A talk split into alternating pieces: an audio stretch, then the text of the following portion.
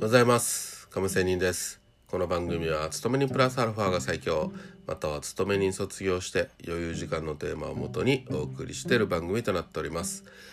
さあ、えー、今日も FX の話ですがリターンエースという話をしたいと思います。まあ、この話は過去にも何度か話したことがあるありますがこういうボラの高い動きの時でのまた確認ということで話をしたいと思います。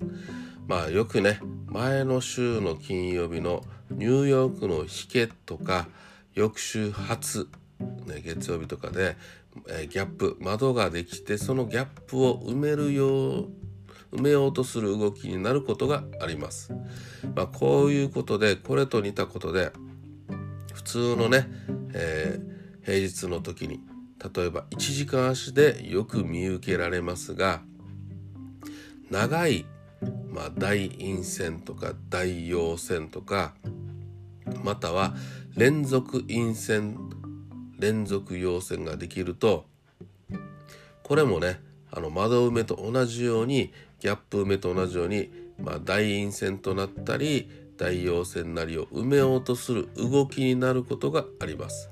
こういうのをリターンエースと呼んでいます。なぜ埋めようとするのかとはお聞きにならないでください。聞かないでください。まあこれはねもう理由は分かりませんが実際起きていることなので、まあ、そういう傾向があると、まあ、必ずしもとは言いませんよ。そういう傾向があると思ってください。例えば大陰線ができた時はその陰線のスタート地点まで戻してそれからまた上がるとかまた下がるかというのをしますが再び下がるケースの方が多いと思います。ただしスタート地点まで戻しきれずに再度下落することもあって、まあ、この場合は売りの圧力が強いことが分かります。また数時間陰線が続いての下落連続陰線の場合もありますがこの場合特に長く陰線が出た時間帯の陰線のスタート地点まで戻しがちです。それでは大陰線が出して下げそれを埋めるために大陽線を出して戻すとしたら大陰線大陽線などを出す限り永遠と下げたり上げたりを繰り返すことにはなりますがまあ確かにレンジ相場ではこれは起こり得ることですしかしトレンド相場の場合は結局はこうしたレンジから脱してトレンド方向に向かうということになります。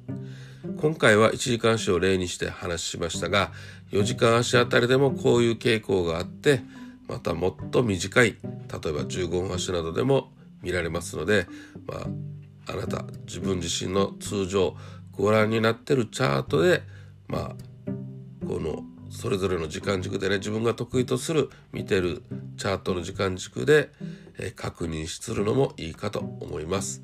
ということで今日はリターンエース